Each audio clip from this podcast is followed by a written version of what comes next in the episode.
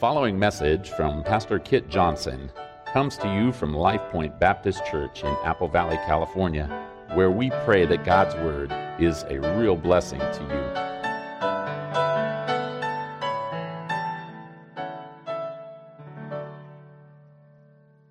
Second Timothy 2.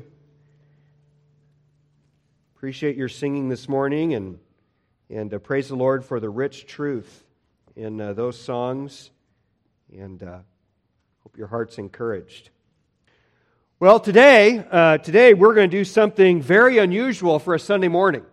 All right, and that is that uh, I'm going to preach a topical message. So don't do that very much, where we uh, where we uh, just move around and, and, look at various passages. Uh, but that's the plan for today. So a little a different experience. Hey, it's good. It's good once in a while to change it up. And and today uh, today, we're not going to spend as much time as we do when we've been working our way through Romans, uh, really uh, de- dealing with the details of the text, but more going to spend a lot of time on application today. And so, today, what I want to do is I want to uh, preach a message called Building a Culture of Intergenerational Discipleship. Now, some of you have heard me go through this material before. Uh, I uh, went through this in Sunday school early on after I got here, but that's been a while. And uh, you probably don't remember that if you were here, and a lot of you weren't here. And then I went through this again in a breakout session at the uh, men's retreat at Ironwood, I think in 2020. So uh, some of you have heard this before, uh, but, but I'm really passionate about this subject. And, um, and I believe in the impact it can make because, because this is an issue that has had a major impact on my life. But, but I didn't really get this, it didn't come together for me until I was a youth pastor. So there's a story uh, behind what we're going to talk about today. Um, I grew up in a little church. I grew up in a little church of rural church. Uh, we varied from 30 to 50 people throughout my childhood. And so we did not have a program like Awana. And uh, we had a youth group, but it wasn't very big. And so from the time I was small, I had to talk with adults when I came to church. And they had to talk with me because there weren't that many options. And so I spent a lot of time around grown ups when I was a kid. And, um, and then I, and they made, they made a massive impact on my life. But, but I didn't appreciate the impact that they were making on my life until I became a youth pastor in a church of around 700 people. And we also had a Christian school. And so almost all the kids in my youth group, they spent six days a week together between church and school. And, uh, and they hardly interacted with a large percentage of our church. Because they were together all the time. And, and you know, if you, you saw them after church, they just kind of huddled together. And, and they weren't alone. You know, you, you look around after church, there'd be a huddle of young marrieds and a huddle of young adults, huddle of middle aged people, a huddle of parents, huddle of senior citizens. And that's just kind of how it went. And, and that's just how it is. I mean, the, the larger a church gets, the more it naturally segregates that, segregates. And, and as I saw that happen with our kids and started to reflect on my life and my growth as a Christian, it, it began to dawn on me how much I had been impacted by, by that intergenerational strength that we had in a small church. And, um, and, and I began to recognize just how powerful of an influence those intergenerational relationships are. And so I want to challenge us to push back against that drift, to segregate, to, to just pocket up with people who are just like us, and to make sure that we are a church of strong intergenerational discipleship. And I felt, felt like with Awana and youth group starting up this week, it was a good time uh, to think about this issue, but, but not just that, just our broader vision, our, our broader philosophy of discipleship, and, and how it is that children and teen ministries fit within that. And it's important. It's really important that, that everyone that works in those ministries gets these things and, and that if you have kids and teens that are participating in those ministries, that, that you grasp these things as well. And so, what are we trying to do, and how are we going to get there? But, but of course, what we're going to talk about today uh, affects every level of our ministry, not just children and teen ministries. After all, the Great Commission, Jesus' last words before he went to heaven, include one command make disciples. So, discipleship is at the center of who we are as a church. It is our greatest task. And of course, it's, it's also essential to our future. I remember hearing a preacher say in College Chapel one time that the church is always one generation from extinction. One generation from extinction. If we don't reproduce ourselves, if we don't train up people behind us, the church will die. So the need is urgent and it is great. So, so how is it that we can effectively disciple the next generation. Of course, there's several important factors that weigh into this. We're, today, we're not going to deal with every one of those, but I believe that intergenerational impact is a massive piece of the puzzle. So, so let's begin uh, by grounding all this in Scripture and talking about our responsibilities. And so, the first responsibility that we have, biblical responsibility, is that we must disciple the next generation. So, 2 Timothy 2 2 is a familiar verse, and God says to us there, well, Paul says to Timothy specifically, the things which you have heard from me in the presence of many witnesses, and trust these to faithful men who will be able to teach others also. Now, of course, this verse is primarily geared towards pastors training the next generation of pastors. But there's a principle here, there's a pattern here that applies across the board in the church. And notice that, that Paul mentions four generations at work. Paul had discipled Timothy. And now Timothy was responsible to disciple another generation of faithful pastors and to disciple them to the extent that they themselves would be ready to train others also. So, folks, God is defining for us a vital chain for the health and perpetuation of the church. And He's telling us that we have to do much better than just keeping the kids in line, making sure they grow up calling themselves Christians. No. We want to see them embrace the faith to the extent that they are not just committed to it, but that they are ready and gifted and convictional about making disciples behind them. When our passion should be that, that our kids, the next generation of our church, is stronger, healthier, more effective than we are. Because again, the church is always one generation from extinction. And humanly speaking, the perpetuation of the church depends on the fact that, that we genuinely reach the next generation for Christ and that we build into them biblical convictions and the gifts and the abilities to, to reach the next generation themselves. So there is nothing more important that we do as a church than discipleship. It's essential. But, but if your first response is, well, that's really good. I hope you do that, Pastor. And I hope the, the really talented people in our church get on that. Then you need to consider our second responsibility, which is that we must all engage in the process. Turn to Ephesians chapter 4. Ephesians chapter 4. This is another familiar passage, and you've heard me talk about this before, but so crucial. So crucial. I'd like to read Ephesians chapter 4, verses 11 through 16.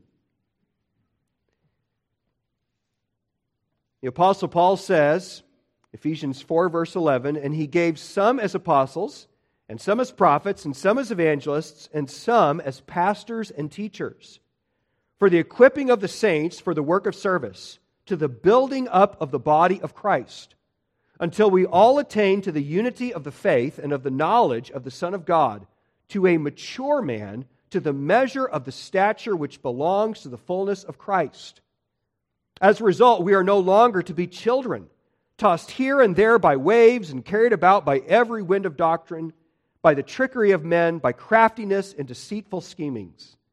But speaking the truth in love, we are to grow up in all aspects into Him who is the head, even Christ from whom the whole body, being fitted and held together by what every joint supplies, according to the proper working of each individual part, causes the growth of the body for the building up of itself in love. Now, now here in this, these verses, Paul defines a three step process to, to the health of the church. So, so, first of all, at the first, verse 11 says that God gives the church gifted leaders. And, and, and for us in particular, our focus would be on the last one there of pastors and teachers. But of course, Paul doesn't say that then that God gives pastors and teachers to the church so that they can do all the teaching and so that they can meet every need. No. One of my fundamental jobs as a pastor and of our jobs is that we would equip the saints for the work of service. So that's the second step. That, that we want to disciple others and, and equip them and, and employ them to, to do the work of the ministry. So, so my job is not to do all the ministry. My job is, is to send out an army of ministers, to multiply ministers. So, so the idea here, really, I mean, if you look at this in the context of the New Testament, is that every believer, every member of the ministry, every, every child of Christ, every member of the church is to be engaged in this process of, of, of discipleship and ministry. And then the third step is, is that as everyone is involved, we get to verses 12 through 16, which really lay out beautifully what it is when a church is healthy and mature. If you want to know what a healthy church is, I mean, Paul tells you right here in verses 12 through 16. It has strong convictions. The people know the word, they, they, they know what the Bible teaches. They, they, they are stable in their faith and in their Christian practice. They, they lovingly invest in other people, and they support each other in the Christian life. Hey, folks, these verses lay out a beautiful picture of what the local church should be. So, how do we get there? How can we be the church of verses 12 through 16? Well, the answer is through an army of spirit filled disciple makers who are passing along the faith that they have received. So, so I like to emphasize that, that, that the power behind our ministry is spirit filled Christians. It's spirit filled Christians that do the work. So, so I'm thankful for good programs. I'm thankful for a program like Awana. I'm thankful for the structures that we have in place to run all sorts of other ministries in our church. We need to be organized. We, we need structures, right? But, but we always have to remember that the Awana program will not make a disciple. Spirit filled believers using the scriptures are what make disciples. And the same is true for every ministry. Know, it's not the program, it's not the calendar, it's not the activity that makes a disciple. It is someone who knows Jesus, who lives Jesus, and who is committed to the scriptures that makes a disciple of someone else. So it's your convictions, it's your love, and it is your biblical instruction that will change a life. So, if you work in a children or teen ministry or any other ministry, I hope that you don't just see yourself as a cog in a machine. You are the machine. You are the machine. You are the one that God uses to get us to verses 13 through 16. And again, I want to emphasize that every member is responsible to do that. So, so turn over to 1 Corinthians 12. 1 Corinthians 12. Simple verse, all right? That but but such a good picture of what we do as a church. 1 Corinthians 12. And I want to read verse 7. And of course, this verse comes in the context of a broader discussion, and, and that uh, flavors how we understand it. So, so Paul says in 1 Corinthians 12 7, to each one. And in context, that means every believer that is spirit baptized. That means every Christian. If you are saved, this verse applies to you. To each one is given the manifestation of the Spirit. Now, a manifestation of the Spirit in context is a spiritual gift, a role that, that God designed you to fulfill. And why did he give you that? He says, for the common good. which in 1 Corinthians 12 is the edification, the growth of the body. And so if you are saved, God gave you a stewardship to fulfill in this process of building up the body, of us getting to the point of, of, of, Ephesians 4, verses 12 through 16. And if you're not using that to, to contribute to the edification of the body, and, and, and you're, unless you're providentially stopped from doing so, then there's a very real sense in which you are failing the church. Because God designed you to help us reach maturity. There's a, there's a, there's a role that you play. And, and we all need to work together to, to fulfill those roles. So, so edification and, and discipleship is not just the role of a few really special people, it is all of our responsibility. And then the third responsibility we have is that we must build a culture of intergenerational discipleship. So, so turn over to Titus. Titus chapter 2. This is another familiar passage. But this is probably the most specific place in the New Testament that speaks about this intergenerational aspect of discipleship. So, uh, Titus chapter 2, and I want to read verses 1 through 5. Titus 2, verse 1 says, But as for you, speak the things which are fitting for sound doctrine. Older men are to be temperate, dignified sensible, sound in faith, in love, in perseverance.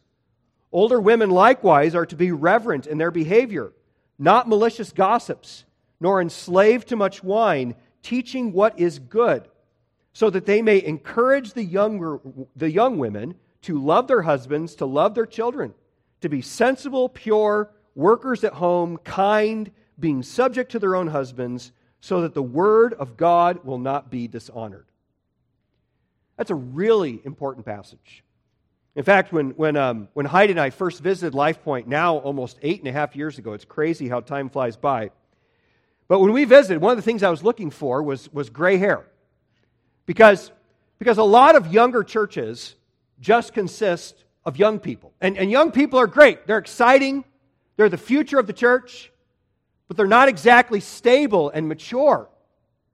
And, and so, what Paul is saying here is that the church, I mean, a church needs older saints. They're essential to the health of the church, they're essential to discipleship. And so Paul assumes here that, that a healthy church has a healthy mix of every generation. And by the way, I think that's always been a strength of our church, is that we're not just a church of old people, and we're not just a church of young people. I mean, we're a church with, a healthy mix of every age. And, and that is a wonderful thing that is not true in a lot of places.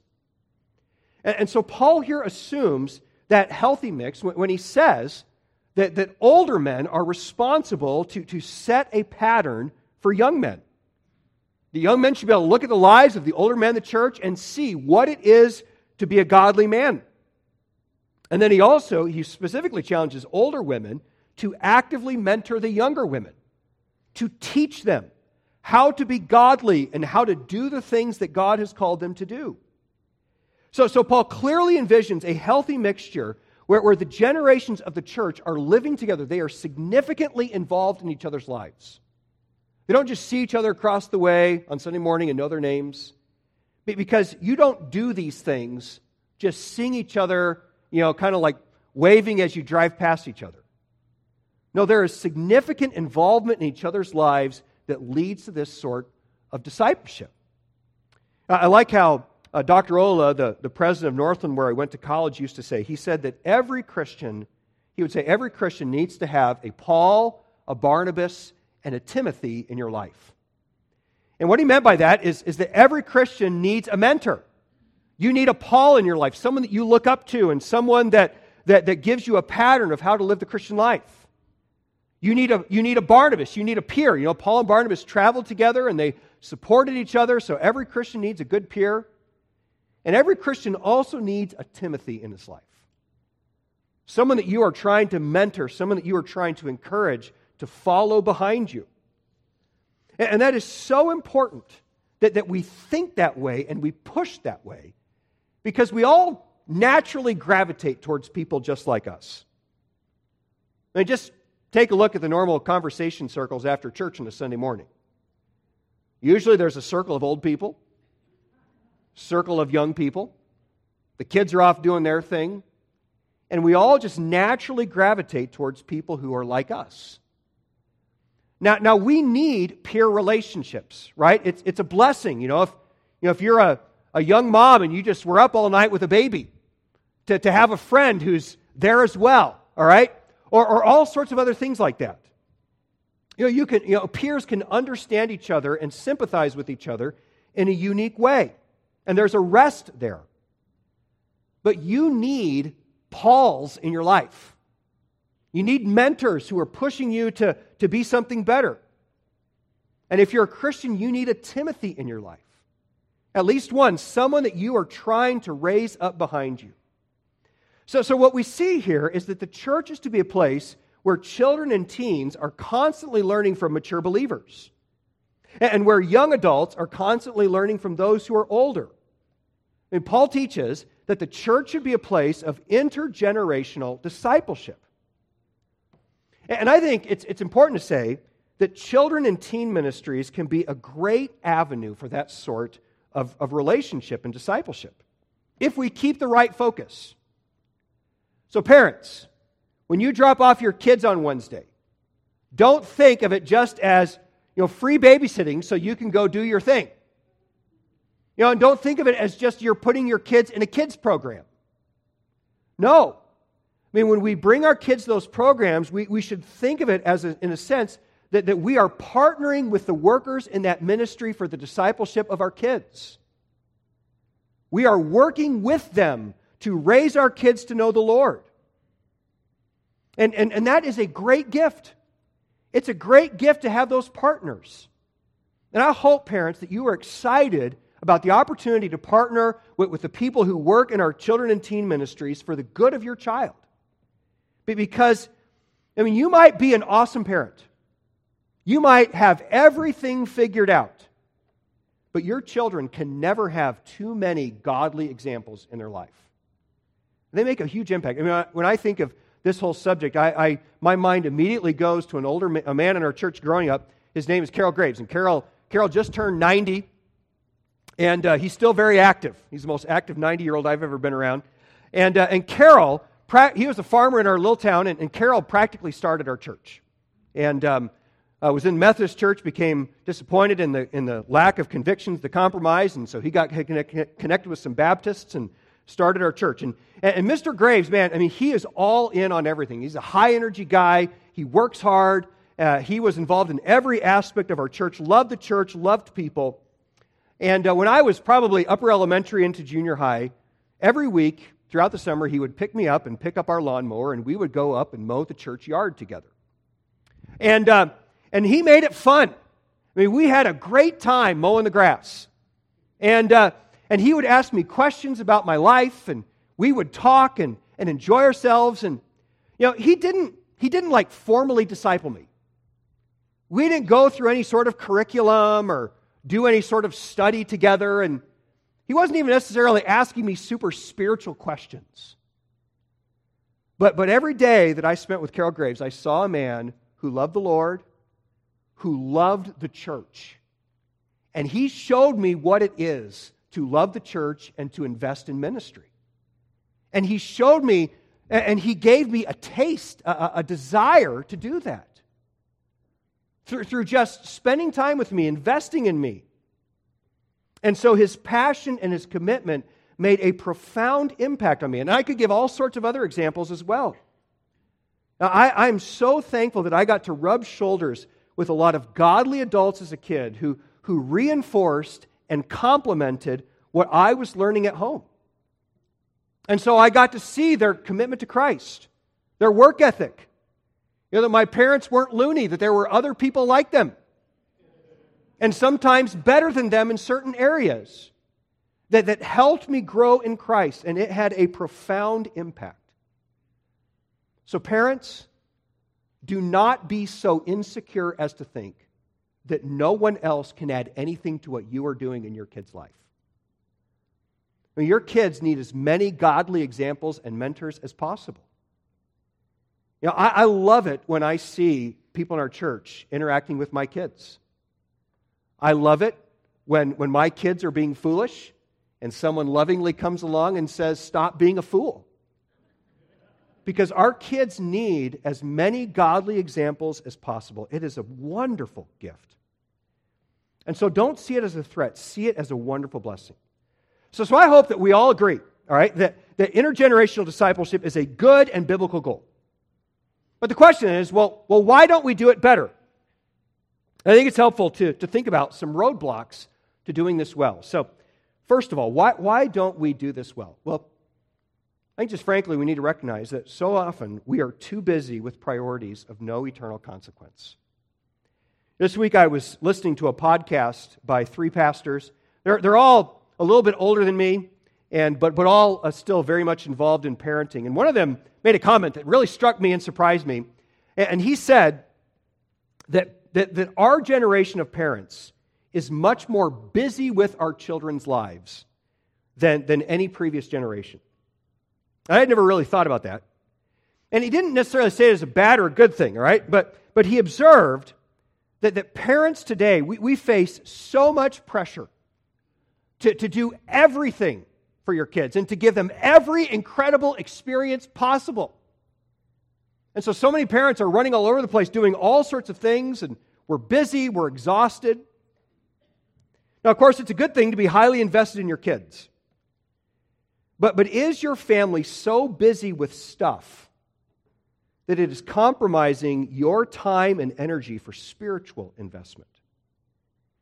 And are you always so tired and distracted that even when you are with the church, there's no drive for meaningful investment? Now, I'm preaching to myself here. I mean, I mean, Heidi and I, we like to be busy. We, we don't like to sit around. And our family keeps a busy schedule. And the right busy is good. It's not good to be lazy. But make sure that your busyness is intentional and that you maintain the right priorities. In particular, make sure that you are prioritizing intentional investment in the Great Commission because that's why you're here. That's why you're here. So you, you don't invest in the Great Commission based on the leftovers, it gets the first piece. And then a second roadblock is, is that intergenerational relationships can be awkward and frustrating. You know, again, if we have the option, most people naturally gravitate towards people who are like them. You know, there's big differences between the generations. I mean, we all know this. It's easier to talk to someone who is your age than someone who is 40 years older or younger because we're just different and we're in different life stages. I think, you know, older people can just easily be annoyed by the noise and the busyness of little kids because you don't live with it every day. And, it can be intimidating for younger people uh, to, to bring their kids into the home of a senior citizen or, or other things like that. You know, I could go on and on, but, but I think we all understand that, that cultivating intergenerational relationships is challenging. But, folks, it is absolutely worth the effort. I think another roadblock is that as churches grow, they naturally segregate. In fact, a lot of churches use segregation as a, as a growth model. So as soon as you go to church, they're trying to kind of pair you off with people who are just like you because, because that's where you're going to be comfortable and that's where you're going to be at ease. And so, and so, you know, everything is built on kind of segregating people into groups of people who are just like them. You know, they basically resign themselves to the fact that, that significant intergenerational contact is just not going to happen in a meaningful sense. But, but even without any sort of push, the more a church grows, the more it naturally segregates. You know, again, I saw that very clearly going from a church of 40 people to a church of 700. And if you've been at Life Point since the beginning, you've probably seen it happen to some extent here. You know that when there were only 50 people, 70 people, well, you all just talk. But now you've got options. You don't have to talk to Dave. You can go talk to Judy. And so you do that. And, and so, and so we just need to recognize that. And, uh, and we need to work against it. I think another roadblock is, is that as churches grow, people lose ownership and ministry becomes mechanical and programmatic.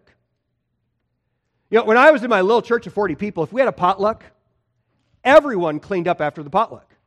Because if we didn't do it, it wasn't going to get done, and the church was going to be a mess when we came back next Sunday. So you had to jump in. You know, then, you know, I mean, I love, I love Intercity where I was at before, but, but then I went to this church of 700 people, and we had, we had a pretty big staff, and the bigger a church gets, the more you have to be organized and put together teams and so forth. And it's so different, you know, going to a potluck there because, well, there's all these paid people and there's a staff to get everything done, and so people just kind of stand around and watch stuff happen. They don't take ownership of seeing it get done. And what so often happens is that we become consumers in the church rather than owners in the church. Like, this is someone else's job. If it happens, it happens. If it doesn't, it doesn't. And, and, folks, when we begin to think of the church as consumers instead of owners, that is a deadly virus to the church. The same can happen in any sort of ministry. You know, again, like we have to be organized. If we didn't have any organization as a church, if we didn't have programs and structures in place, then, then, then it becomes a mess really quickly. People begin to trip over each other, get frustrated with each other, and lots of people slip through the cracks. So, organization, planning, all those things are really valuable. But I think it's important to just recognize that they naturally make people mechanical. They stop thinking outside the program, they stop taking personal initiative. And, and, and, and they only think in terms of, of a job or a task. And it's tragic. It's tragic. You know, because we turn into like, you know, like you think of a mule that spent its whole life walking in circles on a grindstone. And you could, you could free that mule, but all he knows how to do is walk in circles. He's been programmed to just do one thing and do it over and over. And that is not how we want to be as a church. So don't become mechanical and programmatic in your ministry vision. I think, I think that's been one of our strengths as a church, is people taking initiative. And I noticed that right away when I came here. You know, so for example, we have greeters, you know, because we want to make sure that someone is catching anyone that visits our church. But I've never got the sense that our church feels like it's only the greeter's job to make people welcome. It's all of our jobs to make people feel welcome. And the same could be true of, of all sorts of other things, and that is really valuable. That is a special attribute of our church that we have a lot of highly invested servants. And, and it's true that, that, that most churches don't have this. So, so we always need to fight to keep that because that is essential to our health. Another roadblock is, is that as churches grow, people slip through the cracks. Now, if you miss a church, if you miss a Sunday in a church of 40 people, everyone notices. And you'll probably get three phone calls because, because worship legitimately felt different without you. But if you're in a church of a thousand people, you could stop coming and no one might notice for months. Now, we notice because we take attendance every Monday. You know, in the sense, every Monday we're just looking through who was here, who wasn't here, who's missed several weeks, you know, where are their needs. And so we've got that simple structure in place to, to help us uh, just keep track of people and care for people well. Uh, we have deacon care groups to, to tighten up uh, some of the cracks some more and to provide you with further help. And those structures are important. But, but folks, they will never be foolproof. They certainly can't replace church members who are committed to meaningful relationships, meaningful discipleship, and who take initiative. So I'd encourage you. You know, do you ever sit here on you sit here on Sunday morning with ministry vision? Do you ever think, you know, who haven't I seen in a while? Or, or who's kind of hanging out on the fringes of the church that, that I could help draw in or, or that I could help grow or mature. You ever look around and think, man, who looks like they've got a thousand pound burden on their back? And you don't need to be a deacon. You certainly don't need my permission to give someone a call or to reach out. Go after them. If we're going to err let's err on the side of overwhelming people with love and annoying them with love as opposed to, to not giving them enough. So we need to love people well. So, so in some, intergeneration, intergenerational, that's a hard word to say. I got to pick a different one. Intergenerational discipleship faces roadblocks, but, but none of them are insurmountable if we have the vision to fight them. So, so where do we go from here? I'd like to just give you and, and give all of us some challenges today. And I've got a lot of things to say here and only a few bullet points. So do your best to follow. Take what applies to you. First of all, I want to challenge you to take ownership of our culture. Take ownership of our culture. Now, I imagine that at least some of you are sitting there as I've, as I've talked about this, and, and there's discontentment in your soul. Like, I need help. I need someone to love me, but nobody notices. Or maybe you're an older saint and you think, yeah, I've got a lot of wisdom to offer. But these punk young people, they never ask me anything. or, yeah, that's a problem. The pastors need to fix that. And if you've got concerns, you know, you feel like you're you are the one that's slipping through the cracks, those sorts of things, then I would love to talk with you, and, and we want to hear those things, and, and, and we want to be available for that. But I would fundamentally encourage you, urge you to take ownership for your own soul, for your own ministry, and for the culture and health of our church. So if you have needs and no one's meeting them, you know, don't complain and moan that they're not being met. Go after people, build relationships, ask for help. If you want to make an impact, don't wait for people to, to just fall at your knees and praise you for your wisdom. Build relationships. Now, effective disciple makers do not wait for discipleship to come to them. They go find it. They chase people, they pursue them, and they make a difference. And if you're discontent, if there's something that's frustrating you about our church, you know, then, then be a part of the solution. We have problems. We, we, have we are a church of sinners. And there are things that we do not do as well as we should. And if you recognize that, you've got one of two choices. You can gripe about it and be discontent, or you can be part of helping us get better. I hope you'll choose the latter. So, so, so take ownership. Love this church. Be excited about what God wants to do here and get involved in seeing us accomplish this, these goals. Second challenge just simply pursue intergenerational relationships. And I want you to think very specific. I'm going to give you a few specific ideas here about how you can do this. And, and of course, there's plenty of other things. You know, let's kind of think of this as brainstorming, so to speak. But the first thing I challenge you to do is I want you to go home and I want you to memorize the church directory this week. Not all the addresses, but I want you to go home and I want you to memorize the church directory. And if you have not yet put your picture in there or signed up for the directory, then you need to do that too, so that other people know who you are. Now, you might think, Pastor, you're nuts. Memorize the church directory.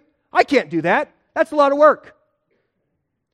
But how often have you sort of like snuck past someone or just kind of awkwardly said hi because you don't know who someone is or because you don't know their name? I mean, we are all much more confident and assertive in relationships when we know who people are. Like that kid who's being a booger on the playground, you're not just like, well, there's some kid out there, but like that's Pastor Kit's kid. that's James or, or Isaac. So, so memorize the directory. Get to know people. I think that's especially important with kids, you know, because because we tend to keep the adults tr- straight, but, but oftentimes we, we really struggle with knowing, you know, who are people's kids. And, you know, they've got four kids and they all kind of look the same, and so, yeah, you know, the, the Johnson kids or the Ains kids, or get to know each one as an individual. Because the kids of our church are our greatest stewardship. And you need to get to know them and invest in them. And learning their names is a great place to start. As well, I want to urge you to consciously resist your comfort zone. If you're going to build these relationships, you've got to resist what is comfortable. So make a choice to sit in a new spot. or to talk. I, mean, that's stepping on some toes, all right? but sit somewhere different. And after church, you know, after church, don't just walk up to the same four people and talk to them that you do every week about the same thing. Find someone new and talk to them. Stand in a different spot. I mean, there's all sorts of just simple things you can do. You know, put yourself in the way of, of Paul's and Timothy's who can make an impact in your life and that you can impact yourself. Now, some of you are introverts, and you think all of this is way out of my league. Pastor, I don't like people. you know, and I, I understand. I'm an introvert. If I were not a Christian, I would still be on the farm. I would sit on the tractor all day long and be very happy. But by the grace of God, God, in His grace, has given me a love for people. And, and I think by His grace, built my ability to relate to them. And you can do that too. So, so resist your comfort zone. Go after people. Now, another just simple thing you can do is serve in a ministry. Because ministry is a great way to get to know people. You, you get to know the people that you serve alongside, and you get to know the people that you serve. And we have so many needs, so many things that, that need to be done around here. And, and so, if you have a time, or even if you don't have time, make time. Talk to us about how you can serve in the church. You know, there's just very simple thing you can do is come early, come often, and stay late. You know, Sunday morning worship is an important, in fact, I would say an essential expression of our fellowship as a church. We sit in this room as, as God's assembled people of God and we worship Him together. We raise our voice together to Christ. But this is not where you build deep relationships. It's not.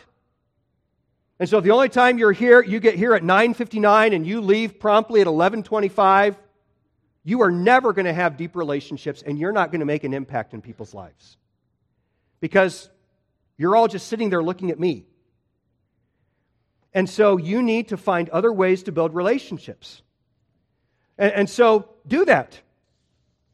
If you want to have people impact you and you want to impact them, make it a priority to, to come to other events, to come early, to stay late. Seek people out.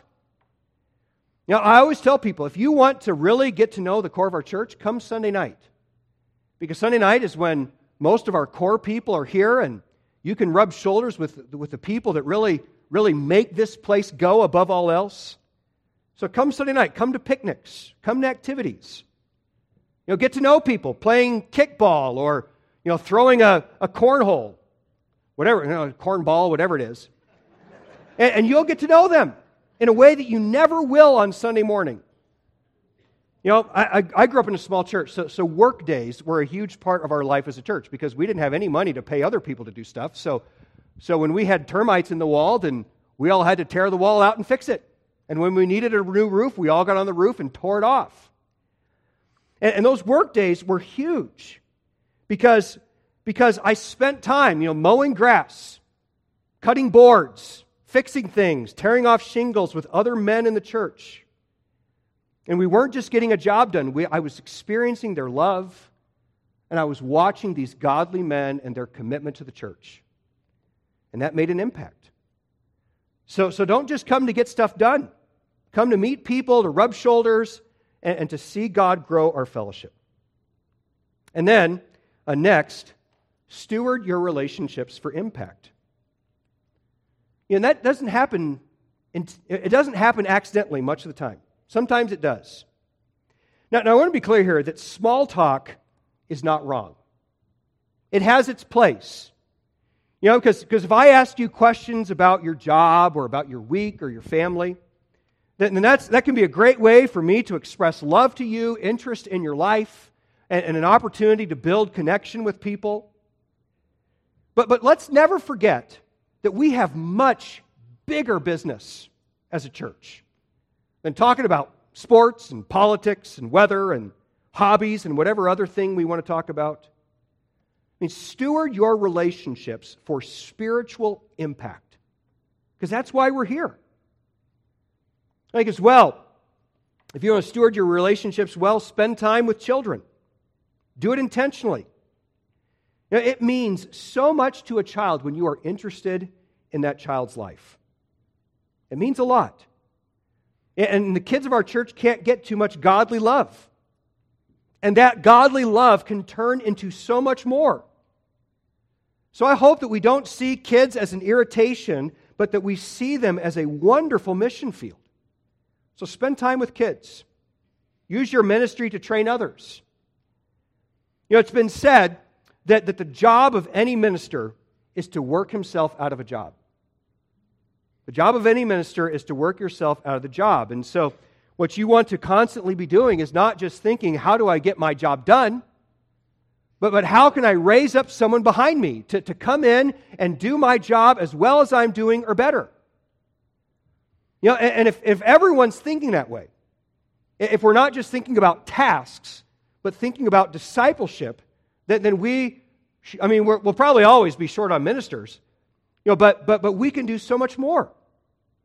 So, so have a vision as, as you do your ministry, not just to do it, but to think about who could I bring along? Know, who could I involve that, that would, in doing so, I could open a door for impact and maybe at some point they could take over for me. And then, one other thing you can do to steward relationships is, is to ask wise counsel, wise, ask wise saints for counsel. And, um, you know, because, because we all naturally run to people just like us. I remember when I was a youth pastor, you know, sometimes, you know, this huge issue comes up in a teen's life. And, and what so often happens is, you know, some teen has like some massive issue, like they're seriously depressed. You know, they're doing self harm type things. And who, who do they go to with their, with their major issues? Well, they go to another teenager. You know, and they just talk with each, with, among each other and they say, you know, keep this a secret, don't tell anyone. And, and teenagers are so, you know, so often they're, they're trying to carry each other's loads when, when they have no capacity to do that. And you know what? So often, all of us are the same way. You know, so if you're a young mom and you're struggling to figure out how to do it, I mean, sure, go talk to the other young mom, but, but find someone who's done it before and talk to her. And, and so, ask, there, there, I mean, there is a wealth of, of wisdom all around you in this church. So, so take advantage of it. And as well, uh, one other challenge is to foster intergenerational relationships for your kids. So, so parents, I, I want to challenge you specifically to prioritize the children and teen ministries of our church. Because we have a lot of wonderful workers in those ministries. And the staff is there to invest in your kids, right? Like they don't come work at Awana on Wednesday night because they'd rather do that than sit at home and watch TV. They're here because they want to invest. So take advantage of that. Use it. Now, you might think, well, you know, my kid doesn't want to go do this thing over here. You know, he's not really interested in going bowling, you know, with a youth group eh, or, or whatever it might be over here on the other side. You know, sometimes, you know, particularly, I'd say that, you know, even if you think there's no benefit for us in being involved in this thing, just the fact that you are there, that you are behind what's going on, it just it increases the overall health of the ministry. And so you're not just ministering to your own kids, you're actually contributing to the ministry to other kids. So, so prioritize uh, the children and teen ministries of our church. And then as well, you know, take your kids to events that are rich in intergenerational contact. You know, when we play kickball at a picnic, when we go camping or, you know, go on a hike at Manventure. We're not just finding fun stuff to do. No, we are creating a context for kids to mix in a unique way with adults. And that is so valuable. So seize those opportunities. You know, I mean, if your kids, I think, you know, this is especially apply if you have teenagers. If your teenagers really struggle to interact with adults, like they kind of shut down when other adults are around. Or there's a little circle of them and you push yourself in the circle, they're like, get away, dad. Then, that's not good. It's not good if our kids are not healthy with, with other people. You know, I, am thankful. I, am thankful that by the grace of God, I've always been very comfortable relating to older people. And I, I think I do a decent job of doing that. And it's because I've spent my whole life around older people. I interacted with them at church and other places. So, so you know, grandma and grandpa are not the only ones. And, and so have your kids among older people. It's reaped tremendous benefits in my life, and it will in your kids too. Because, because folks, Christianity is a community religion. It is. When you get saved, the Spirit does not just baptize you into Christ, He baptizes you into the body of Christ, His church. So Christianity is fundamentally a community religion. So, so if your kids are going to thrive in the church and make the impact that God has called them to make, then they need to learn how to interact with people. Relationships are who we are. So, so begin building those skills in your kids immediately. And as well, involve them in ministry. Know, if you're going to come up to a work day or to work on a project, don't leave your kids at home playing video games. Bring them along and involve them as much as possible because they'll rub shoulders with people and they will build a healthy expectation for what it means to participate in the church. And that is so valuable. So I could go on and on. I could go on and on. But I hope, and you're glad that I'm not going to, but I hope we understand that the task of discipleship is urgent. It is urgent. We must be at work to raise up the next generation. So don't be content with where you are as a disciple of Christ. Find someone who can make a difference in your life. You don't have to go through some discipleship curriculum. You know, just get coffee with someone, talk to them, ask them questions. And as well, there is so much ministry that you can do among people who regularly walk through the doors of our church. And there is so much more that could be done as, as we multiply ministers. The harvest is plentiful. The harvest is plentiful. That's what Jesus said. He said the fields are white to harvest. So there is much to be done. We just need workers. So God can use you to raise up a generation that far surpasses us. So the question is, is will you embrace the task? Will you catch that vision? Because just imagine what God could do if everyone in this room really embraced what we're talking about here today. Spirit filled believers going after others for the cause of Christ and going after investment from people who can make a difference in them. It's massive. So embrace the task and let's see what God will do. Heavenly Father, thank you for the church.